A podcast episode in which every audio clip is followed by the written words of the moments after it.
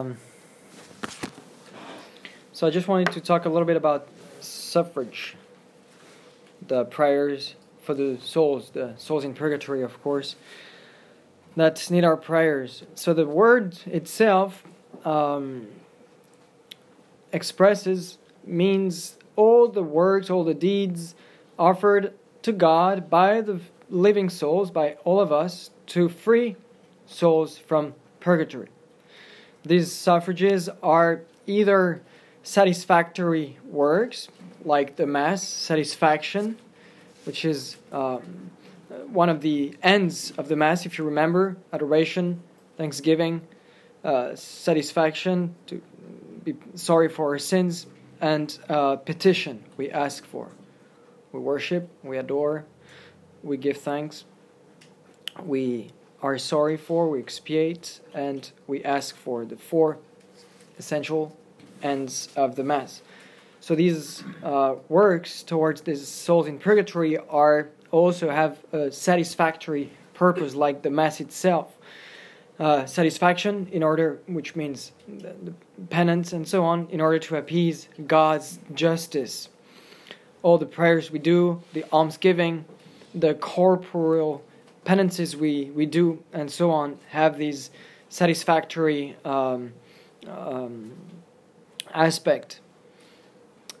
Through all these deeds, all these works, all these acts, the living offer to God what corresponds to this debt due to our sins. We satisfy, in other words, for the temporal punishment due um, also for these souls in purgatory, the, the faithful departed, they have still these temporal punishment. We'll explain, we'll go through that. Last year I explained as well. If you remember, the temporal punishments due to our sins here on earth already, but also, of course, in purgatory as well. So that's one main point for the word suffrage itself. So all these deeds offered to God for the departed souls, with first of all a satisfactory um, purpose, then another means uh, of practicing this suffrage for the souls is through indulgences, and I open here a little parenthesis regarding indulgences. Canon mentioned it in his sermon yesterday, I think, quickly. Um, this indulgence that we can apply to the faithful departed, uh, granted by the church. It's a it's a concession given by the church, which works um, have their f- fruits um, by themselves, which means ex opere operato. It doesn't depend on my own actions or my own intention or so on. No, but as soon as I receive these graces, as soon as I fulfill what is required for an indulgence, then ex opere operato, this indulgence is applied right away to these souls without uh, me, you know, being.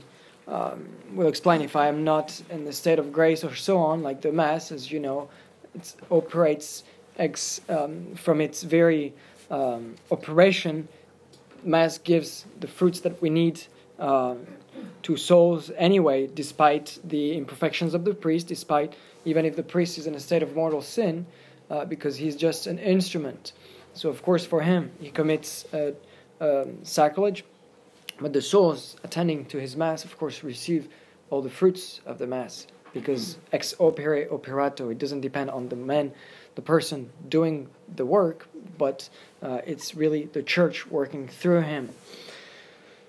Uh, and that's the case also with these indulgences. If I asked, if I receive indulgences, but I'm not in a state, for instance, that would uh, allow me really to receive that, but I fulfill the, the obligations, um, still, the, the, the, the act uh, will allow me to receive these graces that will go straight to souls that needs these need these prayers. So regarding the indulgence, an indulgence is the remission before God of the temporal punishment due for sins already forgiven as far as their guilt is concerned. This remission, the, sin, the faithful, with the proper dispositions and under certain de- determined conditions, acquire through the intervention of the Church, which, as a minister of the redemption, authoritatively dispenses and applies the treasury of the satisfaction won by Christ and the saints. These are just reminders.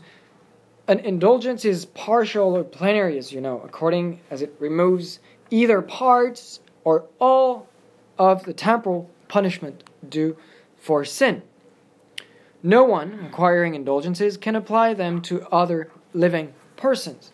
We can apply these indulgences to uh, departed souls, but not to living persons, because these living living person are still free. They still have their their um, free will and so on, and so you cannot, in a way, force God's grace in, in, them, because we're free beings. Whereas souls, departed souls, can profit from our prayers because um, they're they know in purgatory they know that they need it but they cannot do anything they cannot refuse or accept it it's really they, they have to go through it to go as soon as possible to heaven whereas again i cannot force anyone's freedom in a way regarding god's grace so that's why we cannot apply these graces to other living persons to myself, of course, but not to, to others. You can, of course, pray and you should pray and offer sacrifices, maybe, you know, for conversions and so on. But this particular package of grace cannot be applied, you know, through my own will to someone else who might be in a state that would not allow God's grace to God's grace to, to penetrate in his or, or her soul. Partial as well as plenary indulgences can always be applied to the departed by way of suffrage. This list is a convenient compilation of all the ways to obtain a plenary indulgence. Not that in addition to the described work, obtaining a plenary indulgence also has the following conditions. Sacramental confession, as you know, a single sacramental confession suffices for gaining several plenary indulgences, but communion must be received and prayer for the intention of the sovereign pontiff must be recited for the gaining of each plenary indulgence. Eucharistic communion, usually we say within about 10 days. Uh, now it's a little bit more lax, the rule, due to the difficulty to have priests for confessions, for instance, or just even communion. So 10 days before or after the indulgence act, as I announced last Sundays, last, uh, for the Feast of Christ the King, prayer for the intention of the sovereign pontiff, if you have any doubt about uh, the actual situation in the church, uh, remember Canon Estrada mentioned, uh, I don't have it here, but mentioned what we mean by intentions of the sovereign pontiff. It's not like, uh, it's much wider than what we would think, you know. Oh, how can I pray for the Pope knowing this and that? Well, uh, for his intentions, knowing this and that, but it's not his intention, it's the general intentions that the church has, and there is a a list of three or four, uh, like maintaining the faith and so on, these intentions that are not um, attached to the, the, the, person of the Pope himself, but really his authority is uh, given by God. So we can always pray for the intentions of the sovereign pontiff. The condition of praying for the intention of the so- sovereign pontiff is fully satisfied by reciting one Our Father and one Hail Mary, usually, and a Glory Be. Nevertheless, each one is free to recite any other prayer according to his piety and devotion. It is further required that all attachment to sin, even venial sin, be absent. If the latter disposition is in any way less than perfect, or if the prescribed three conditions are not fulfilled, the indulgence will be partial only. So again, it's not that you don't receive anything, but it'll be just a partial indulgence. Um, obtainable at any time and place, any place, is uh, indulgences. Regarding uh, reading of sacred scripture, for instance, a partial indulgence is granted to the faithful who, with the veneration due to the divine word, make a spiritual reading the, from sacred scriptures. A plenary indulgence is granted if this reading is continued for at least one half an hour. Recitation of the Holy Rosary, a plenary indulgence is granted. Plenary indulgence if the rosary is recited in a church or a public oratory or in a family group. So every Sunday you have the opportunity to receive a plenary indulgence with the public rosary. A plenary indulgence at the 8 o'clock. A plenary indulgence is granted. Um, sorry, and of course, regarding the rosary, it's a partial indulgence in any other circumstances. The way of the cross, plenary indulgence when it's uh, pious exercise and um, of the, the faithful, you can receive a plenary indulgence. Adoration of the Most Blessed Sacrament. Partial indulgence is granted to the faithful who visit the Most Blessed Sacrament to adore it. A plenary indulgence now is granted if the visit lasts for at least half an hour. On special days, of course, you can also receive plenary indulgence or uh, like each Friday of Lent, Passion Tide, after communion. If you say the following prayer, you remember, Look down upon me, good and gentle Jesus. You find it in your missal. Having a crucifix um, that you can look at while saying this prayer. A plenary indulgence. Uh, on other days, if you recite this prayer on other days, it's a, just a partial indulgence. Holy Thursday, Good Friday, a plenary indulgence is grading, graded to the faithful when the solemn liturgical action of Good Friday devoutly assist at the adoration of the cross and kiss it. I give you a, a list because, again, this plenary indulgence, as we are in the month of November dedicated to holy souls in purgatory, it's not only for us, but we can truly apply them to these souls. And we have lots, lots of, of opportunities every week to receive these plenary or partial indulgences. Uh, Paschal Vigil, Feast of Pentecost, Corpus Christi, second Thursday after Pentecost for the most Feast of the Most Sacred Heart of Jesus, third Friday after Pentecost, Feast of the Holy Apostle, All Souls Day, last day of the year, visit to a church or oratory of, of religious, on the feast of the Holy Founder, or like we had uh, on the feast of Christ the King.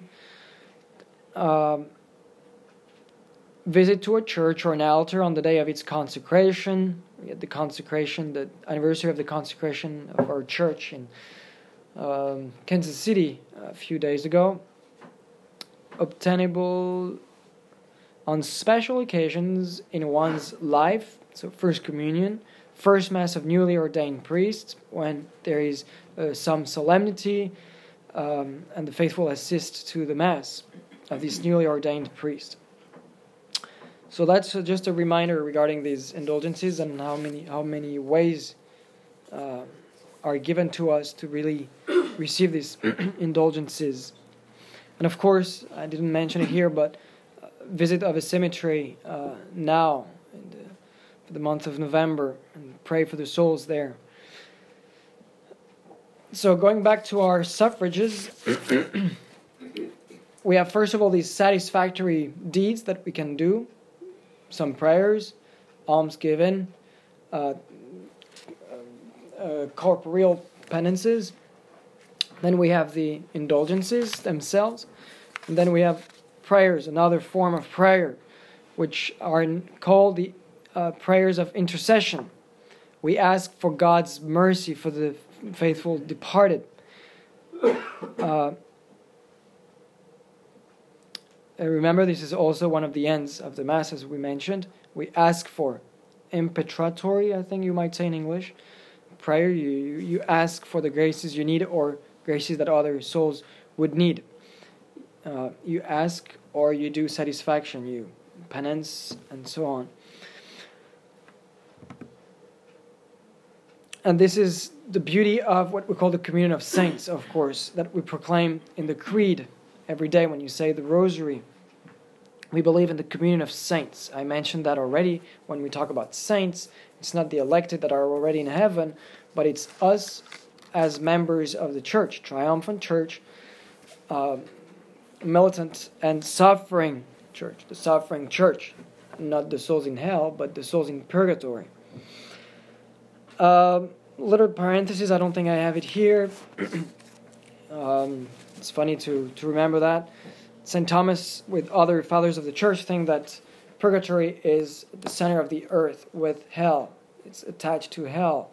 Hell is really at the center of the earth, and purgatory is around it. Think of, I gave the example to the, the candidates yesterday, but um, think of a fire. You know, it's the, the, the heart of the fire is the, earth, the, the middle of the earth, and then around it you have these flames, and so the souls in purgatory are purified through these flames that touch the heart of hell. That's why, for instance, we say he descended into hell. But in English, it's not really precise, accurate, because remember, in, in, in Latin and in, in other languages, it's um, plural. We have a distinction between plural hells and singular hell. Hell would be the center where the devil is, and hells would be kind of the limbo of the, the fathers, different sections in these uh, hells. Uh, the limbo of the, the, the father, the bosom of Abraham, before they were redeemed by Christ dying on the cross. Remember, they were not in hell. They were in, in English, you would say, yeah, hell, but it's, it's confusing if uh, you don't make the distinction. or limbo. Um, or um, simply the, the purgatory for souls in, in purgatory. So it's attached in a way. It's near hell, but it's not hell itself. Because Christ wouldn't be, uh, it's not possible for Christ to be in hell. Hell is what? It's the absence of good. So how can these souls, if Christ would have went there, all these souls would have been freed from just his presence, you know, free from hell.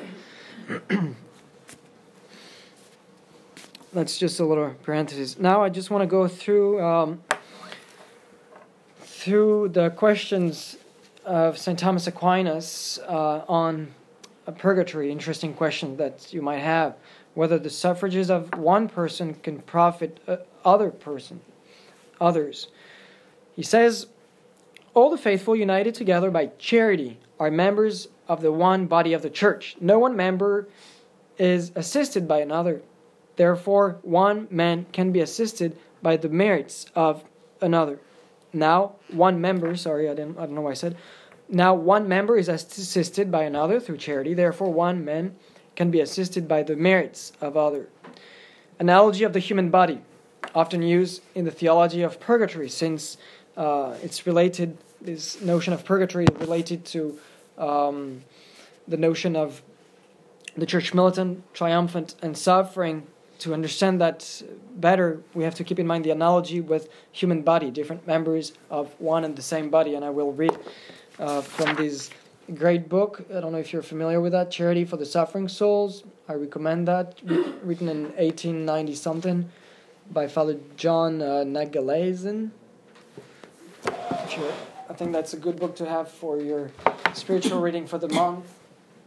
You can write it down.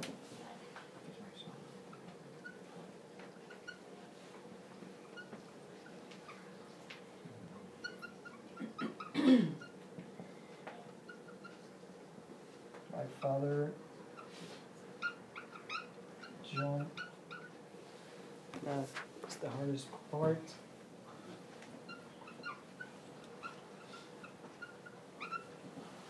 Nageleisen. Okay, charity for the the suffering souls. it's been published again by Tan edition. Is anyone familiar with that? Mm-hmm. Okay, good. So I think it's it's pretty pretty easy to understand. I mean, there's yeah. So on this analogy with the body, he gives a nice. Uh, he has some nice pages here. Each member of the human body has its own duty to perform. The feet walk, the hands work, the ears hear, the eyes see. Whatever a member does, it does it not for its own sake alone, but also for the sake of the other members, thus contributing to the welfare of the whole body. Our members are united with one another in such a manner that the sensation of pleasure or pain is felt not only by the member immediately affected, ay, my finger, but more or less by all. By this sympathy, the various members are moved to cooperate with and assist one another as such as possible, as much as possible. The head is the most prominent part of the body. From it proceeds all life. without its members, without sorry, without it, the members are dead. The Catholic Church is constituted similar to the human body. We talk about marriage, we talk all, all the time about this analogy with the body, the head, Christ, the head, the husband, and so on. The members of the Church of Jesus Christ either triumph together in heaven, militate on earth, or suffer in purgatory. And because they are all most intimately united, they sympathize most cordially in their mutual joys and sufferings. and again, I mentioned that several times already, but in these troubled times, I think it's, it's good to go back to this communion of saints. It's a powerful help and a motive of, of, uh, of uh, more hope, uh, trust, and confidence because, again, we are not alone. We have the, the entire court of angels, saints battling with us. Because when one member suffers, in a way, the whole body is affected. So the, the, the whole court of hev- heaven is uh, fighting with us. And because they are all most intimately united, I said, they sympathize, sympathize most cordially in their mutual joys and sufferings. We on earth rejoice at the blissful state of our glorified brethren and sisters in heaven. We feel afflicted at the sufferings of the souls in purgatory. We are filled with consolation or sorrow according to the intelligence we receive concerning our living brethren. This sympathy impels us to assist one another in all our needs and troubles. The spiritual goods of the church are the common property of her children. They all share in them in as far as they have need and are worthy of them. The head of this body of the faithful is Christ our Lord, as the apostle says, and he is the head of the body, the church. So St. Thomas answers regarding this whether the suffering the suffrages of one person can profit others. He says our actions can avail for two purposes. First, for acquiring a certain state. Thus, by a meritorious work, a man obtains the state of bliss. I do a lot of action, I merit. And it's not, remember, it's not that I merit uh, it's not part of God's justice. You know, I do this and therefore I'm merit to have that. I, I have to. It's due to me. No, it's God's mercy, first of all, that He's applied to us. He accepted to uh, have it this way that we can work, cooperate with Him, and therefore gain merits, gain the everlasting crown of glory. But in itself, we are not worthy of anything. Our actions are nothing. It's only because He, as God said, okay, well, I want you to cooperate, cooperate to my work to my work of salvation, and therefore what you do, you can acquire merits. But remember, uh, all that is due to my death on the cross, first of all. That's what St. Paul reminds us. What do you have that you did not receive? And if you have received it, why do you act as if you had never received it? So it's the same with his merits. whereas, whereas Christ himself, who is God, of course, it's, it's uh, all his actions merits truly, merits truly, he merits, he deserves to um, uh, to um, obtain all these graces for all of us because because He's God. So, secondly, so first, by a meritorious work, a man obtains the state of bliss, everlasting happiness. Secondly, for something cons- consequent upon a state. Thus, by some work, a man merits an accidental reward or a rebate of punishment. And for both this, these purposes, our actions may avail in two ways. That's very Thomistic, you know, a lot of distinctions. So you have to follow. First, by the way, by way of merit. Secondly, by way of prayer. And we go back to our um, our two um, ends that we mentioned, the ends of the Mass and the ends in our suffrages, how we can acquire these graces for others, either in our work you know, our penances and so on. We, we, we satisfy, so we receive these merits for them. Because of course, souls in purgatory can't merit anymore. If you to merit something, you need to do something to perform actions to, you know. And since they're uh, they're dead, there is no possibility for them to perform any action to merit anything. But us here on earth, we can merit things and therefore uh, acquire graces for them as well.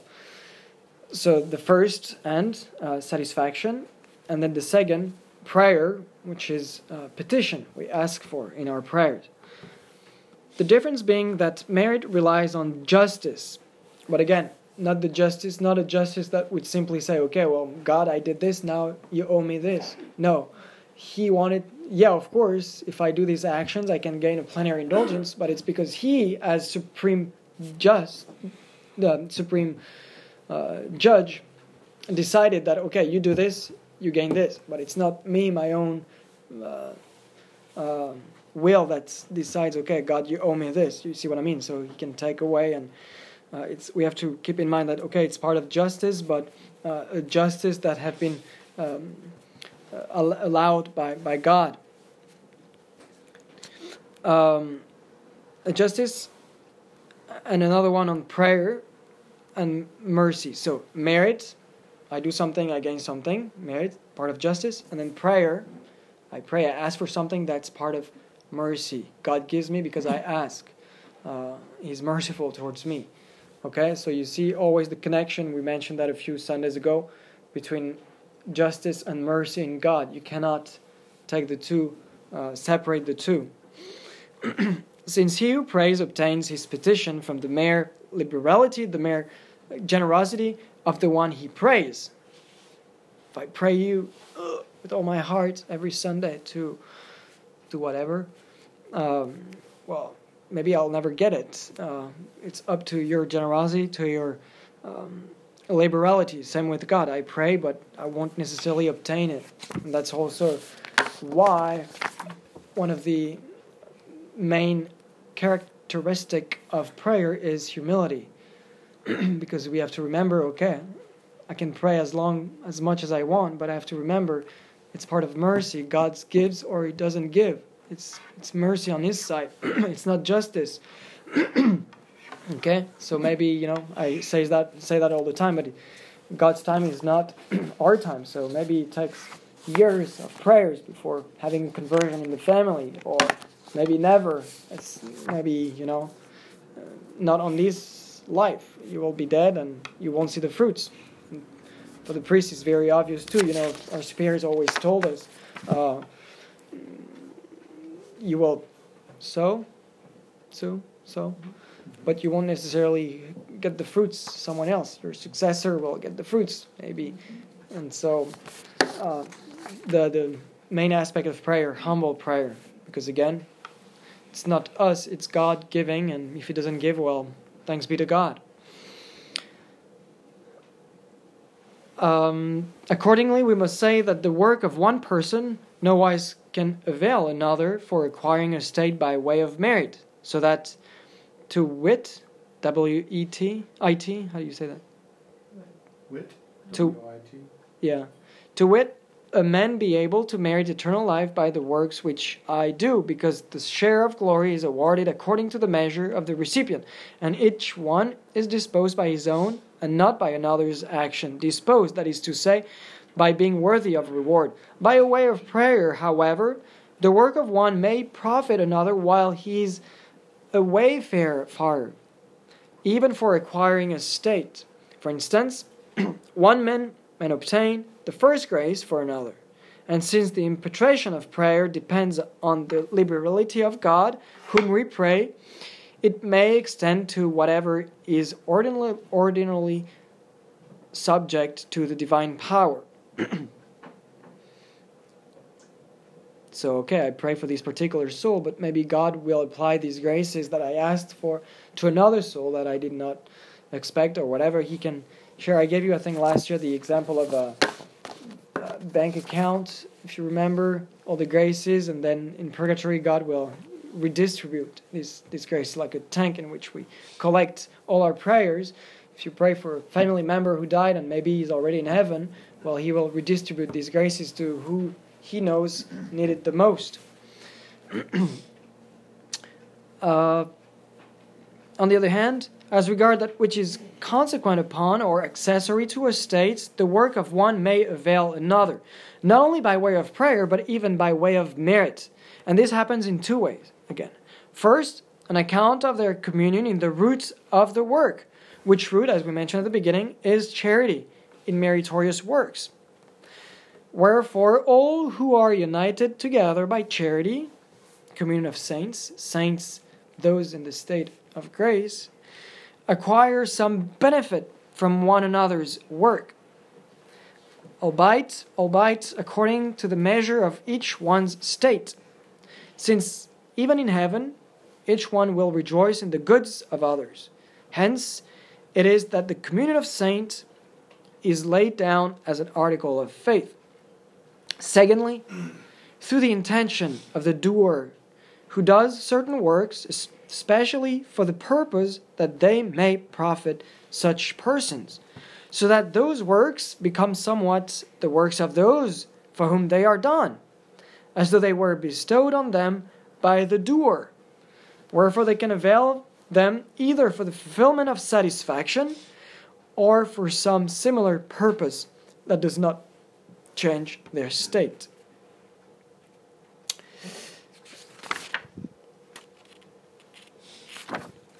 Now, whether the dead, the dead can be assisted by the works of the living.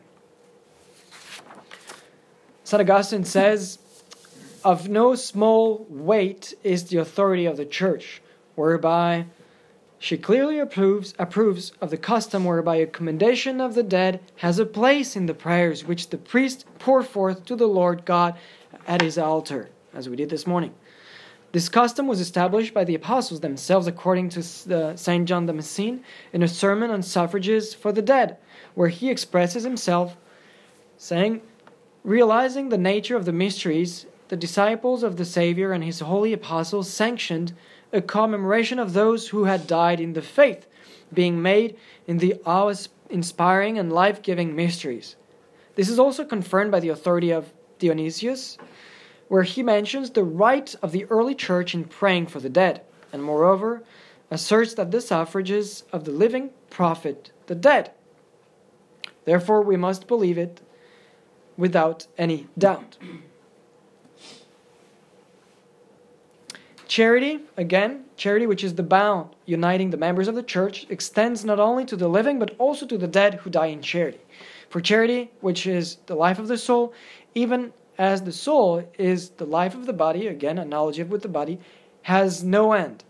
Again, for charity, which is the life of the soul, when I lose charity, I lose what? Sanctifying grace, I lose charity. And therefore, my soul is dead, mortal sin. Same, uh, where is that? Even as the soul is the life of the body, death is what? Is simply the separation of the soul with the body. That's why it's always difficult and there is a battle, as I explained already, because this is not something that is natural to us. We were created eternal, as you know, it was one of the, the um, characteristics of the, the body before the fall. So there is this separation. Um, I found out, by the way, when I was on vacation, that I had a aunt I talked to. She had an open heart surgery, and uh, she saw her body. She she came out of her body, mm-hmm. and she saw like she saw the whole doctors working on her, and she had no pain at all. She told me she saw her mom. I, I don't know, very white. The, her mom was dead. She was an older person. She, her mom was dead, but she saw her mom like uh, trying to reassure her and all vested in white. And she had no pain whatsoever. She doesn't know how long it lasted but she, she could see the whole crew working on her. And after a few instances she, she came back to her and started to feel feel the pain. Uh,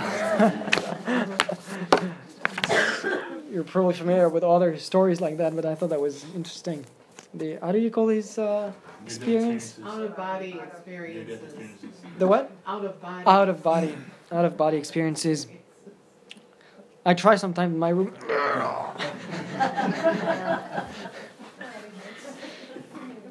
so yeah, separation of the body and the soul. There is a real pain.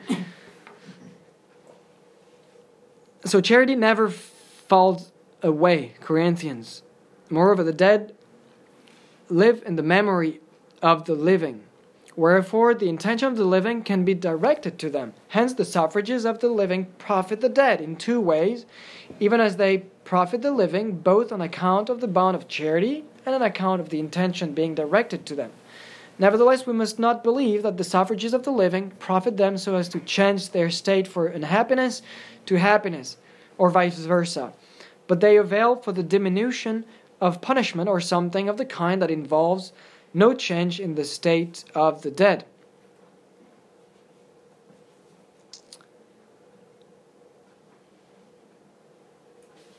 because again it's the work of God first of all that decides this soul is purified and can now join me in heaven. So it's not my intention. Of course I should keep up my, my prayers and so on but uh, it's not like oh I did this so I'm sure that this soul is in heaven uh, no there is no certainty regarding the life to come and the state of these souls uh, let me read something here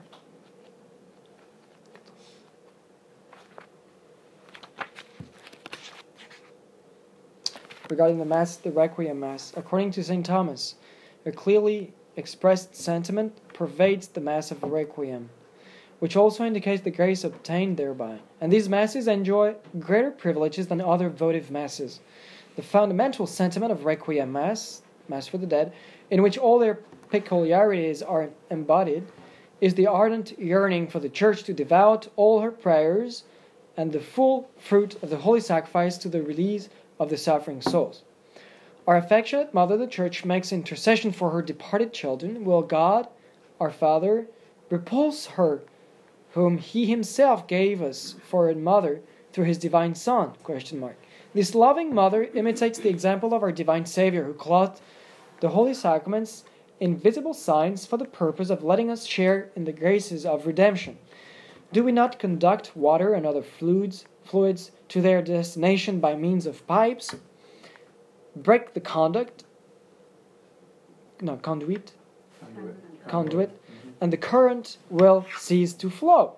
Reject the visible signs of the holy sacraments, and the means of grace will be denied to you. The rite of Requiem Mass is a form established by the Church to draw the grace of heaven down upon the souls in purgatory. In the formula of Requiem Mass is not used, the value of the sacrifice, sorry, if the formula of Requiem Mass is not used, the value of the sacrifice will by no means suffer diminution, but the fruits of the church's supplication will be wanting. And you have uh, interesting pages also on the high mass of Requiem. He makes a distinction between a low mass and a high mass. Of course, since we have more ministers, charity in the widest sense of its definition, charity is even more present, more members of the church, and so more graces can be uh, applied to the soul. Uh, I had this question, and that I will conclude with that because I don't want to go. We don't have time, and there is too much. Uh, simple question: Can these souls pray for us? I was asked. The souls in purgatory now. If we look at the other side of the coin, uh, can these souls pray for us? Do you have an answer? I wasn't sure. Yes or no? Raise your hand if you say yes. Can these souls pray for us? they can pray for us. Mm-hmm. They can pray for us. They cannot pray for us. They cannot pray for us.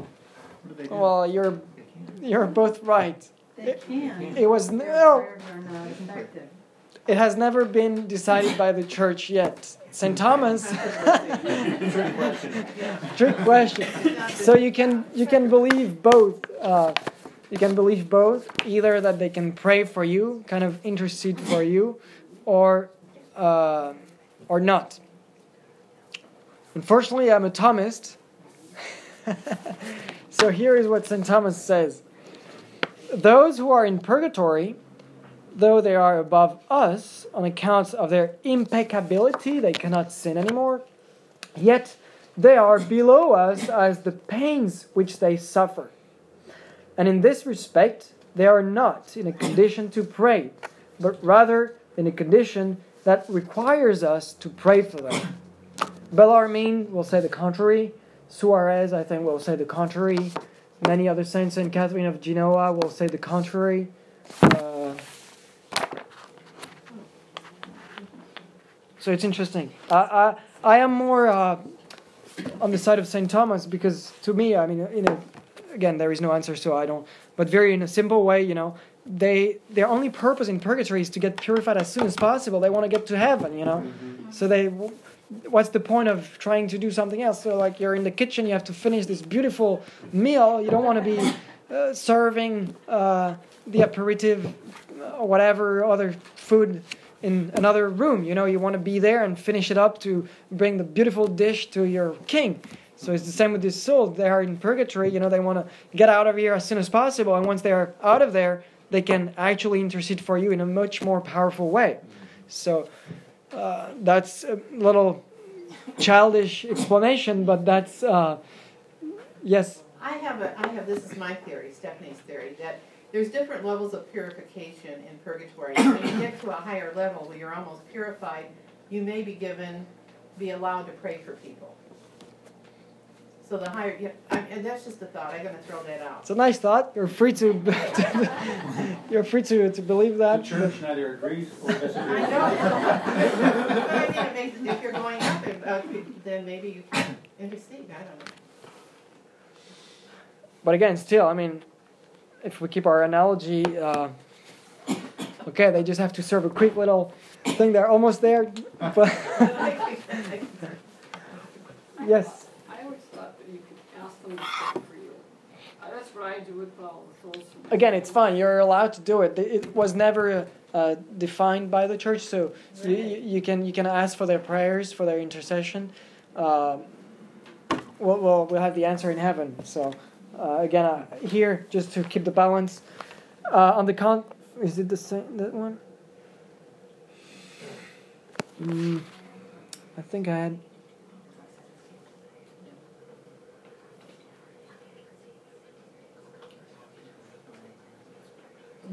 But all the souls that have come, people that have said that souls have appeared to them, and I know there's stories in there. Yeah. None of the souls said, here, I'm gonna help you do such and such. It is, you know, please get rid of the ugly painting that I painted that's keeping me in purgatory. Please do, pay the alms that I didn't pay so that I can get out of purgatory. It's always, please help me get out of purgatory. And in that process, you realize how horrible it is to be in purgatory, and it gives you that idea Mm. to do better in your life to begin with. But I don't remember reading anything that said the souls came back. Pray for and- you or Yeah. help you in some specific way.